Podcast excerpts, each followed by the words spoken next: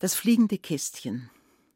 Ein Schreiner ist abtrünnig geworden. Ein Schreiner ist ein Verbrecher geworden, hat irgendwas ganz Dummes gemacht und ist beim König eingesperrt gewesen. Lang, lang, lang, lang.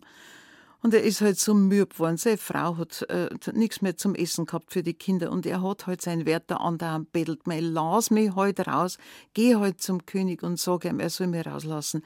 Ich mach ihm was. Ich mach ihm so was Schönes, was er überhaupt noch nie gehabt hat.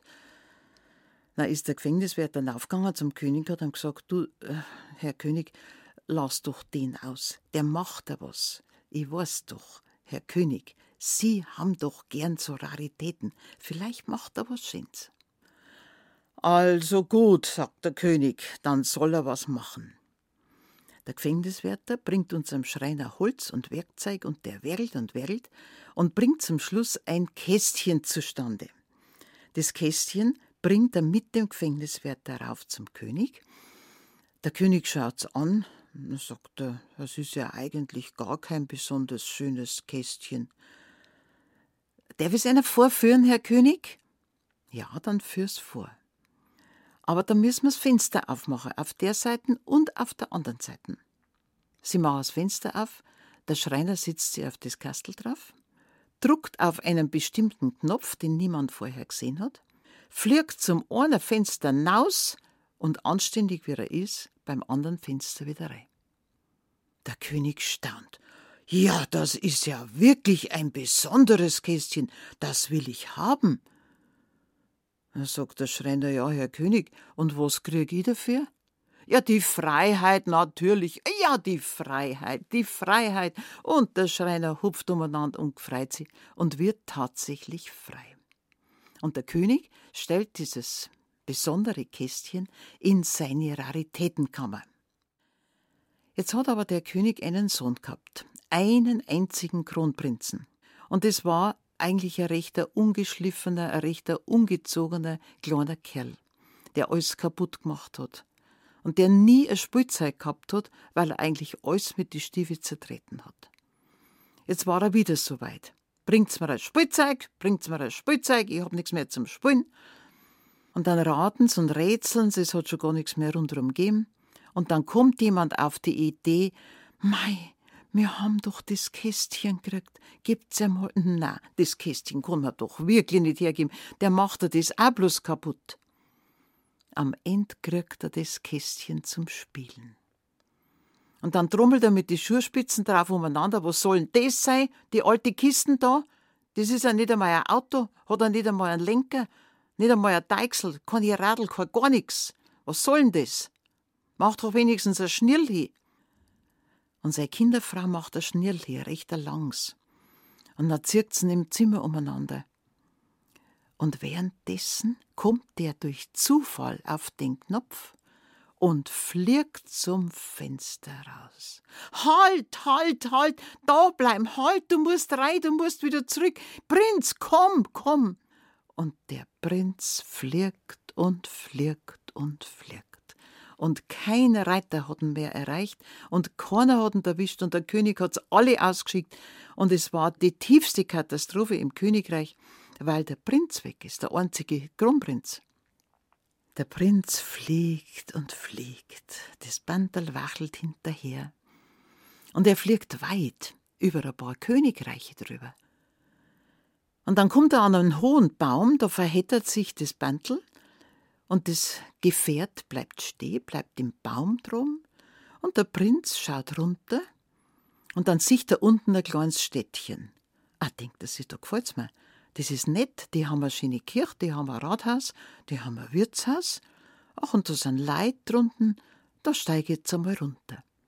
Und er steigt den hohen Baum runter und geht in dem Städtchen umeinander, und es gefällt ihm, er fühlt sich wohl da drin, mit seinen roten Schuhen die hat er noch auch gehabt von seinem Königreich. Steht der Schuster in der Tür drin. Ich brauche den Lehrburm. Wer macht einen Schuster-Lehrburm? Ich brauche den Schuster-Lehrburm. Da geht unser Prinz hin und sagt, nimmst mich. Kannst was? Ja, keiner tue ich nix, aber das wirst mir ja wohl lernen. Also dann komm.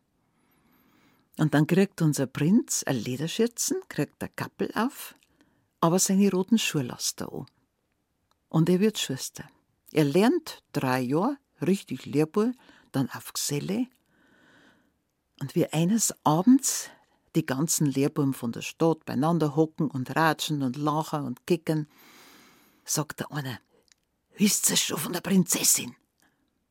Ja, haben denn wir eine Prinzessin? Na, freilich, eine ganz schöne. Ja, wo ist denn die? Die haben wir noch nie gesehen. Da hinten in dem Turm, in dem himmelhohen Turm.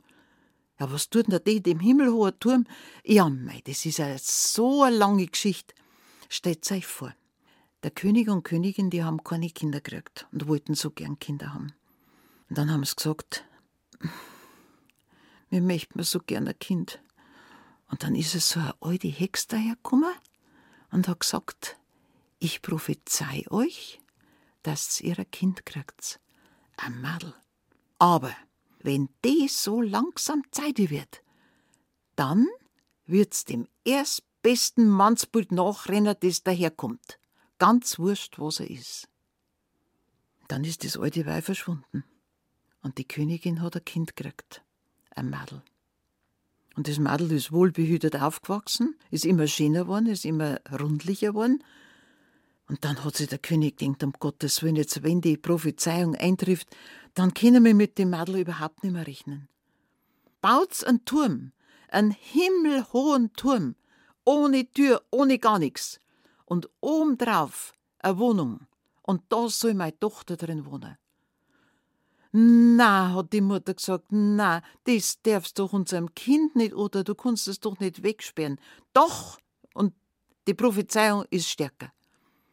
Und dann bauen die einen himmelhohen Turm und da ist das Madel jetzt drin und warnt sie die Augen aus. Unser Prinz Schuster mit die roten Schuhe hat mit ganz rote Ohren zugehorcht. Auf die Nacht ist er auf sein Baum aufgestiegen auf sein Kastel draufgestiegen, Knopf druckt und zu dem himmelhohen Turm nübergeflogen. Hat ans Fenster klopft und das schöne Madel hat aufgemacht, hat ihn einlassen und da ist er die ganze Nacht drin blieben. In aller Früh ist er ganz glückselig und singend und pfeifend rausgekommen. Ein wenig der rupft schon, aber er ist dann in die Arbeit gegangen, hat weitergearbeitet. Und so ist unser Prinz Schuster jeden Feierabend zu der Prinzessin geflogen. Bis irgendjemand gespannt hat. Herr König, Herr König, wissen Sie überhaupt, dass zu Ihrer Tochter immer ein Monei fliegt? Na, das gibt's überhaupt nicht. Doch, Herr König, ja, wer ist denn der? Das wisst man auch nicht. Das wisst man auch nicht. Aber jeden Abend, jeden Abend fliegt der hin und am nächsten Tag fliegt er wieder raus. Ja, fliegen, wie fliegt denn der? Das wisst man nicht. Also der König setzt alles dran, wachen und wachen und alles, und sie finden einfach den Burschen nicht. Vogelleim. Vogelleim muss sein.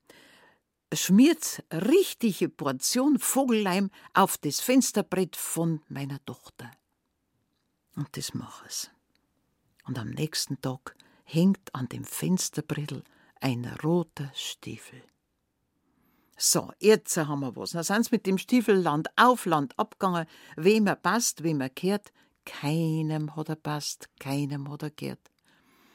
Und zum Schluss ist der rote Stiefel beim Altleder gelandet und ist ausgerechnet zu dem Schuster geschmissen worden, wo unser Schuster Prinz gearbeitet hat.